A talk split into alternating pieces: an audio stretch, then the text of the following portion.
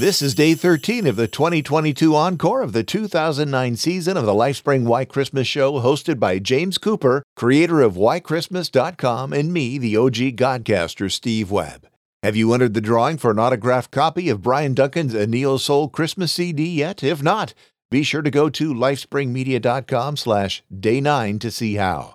That's lifespringmedia.com slash D-A-Y numeral 9, no spaces. Every day from now to Christmas Day, you'll hear an episode from the 2009 season, and if you're not yet subscribed or following the show, why not? You can do that at lifespringwhychristmas.show. This is a value for value podcast. It is and always will be free, but if you're enjoying the show, how about deciding what that smile you get when you listen to the show is worth to you? Whatever amount seems reasonable in your mind. Then go to slash support. And with a modern podcast app, you can send boostograms. If your podcast app doesn't show a boost button, then find a better one for free at newpodcastapps.com. If you have any questions, feel free to email me at steve at lifespringmedia.com. Okay, here's the show.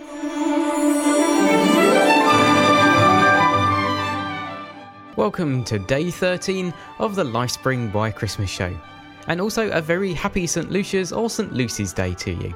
This is a very special day that's celebrated in Sweden, Finland, Norway, Denmark, Bosnia, and parts of Croatia. It remembers St. Lucy, who was a young Christian girl who was martyred or killed for her faith back in 304 AD.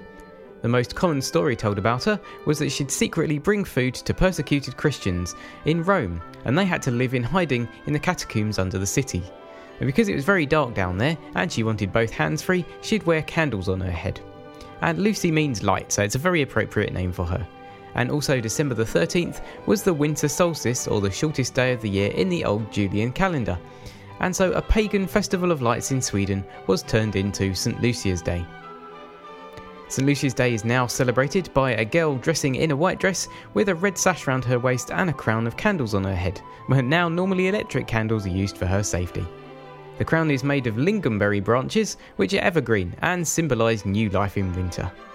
There are a couple of special foods eaten on St. Lucia's Day. For breakfast, you might have some luscats, which are sweet buns flavoured with saffron and dotted with raisins, and also some pepparkakor, which are ginger snap biscuits. If you'd like to know a bit more about St. Lucia's Day and what they get up to at Christmas in Sweden, then head on over to the Christmas culture section of whychristmas.com. Have you entered the competition yet, where you can win a copy of Brian Duncan's album A Neo Soul Christmas? To enter the competition, you need to know the answers to our Christmas trivia questions. They're back on day 9 of the Lifespring Why Christmas show, or you can read them on lifespringwhychristmas.com or on the whychristmas.com blog. Well, thank you for listening, and make sure you come back tomorrow when Steve will be telling you a bit about Christmas bells.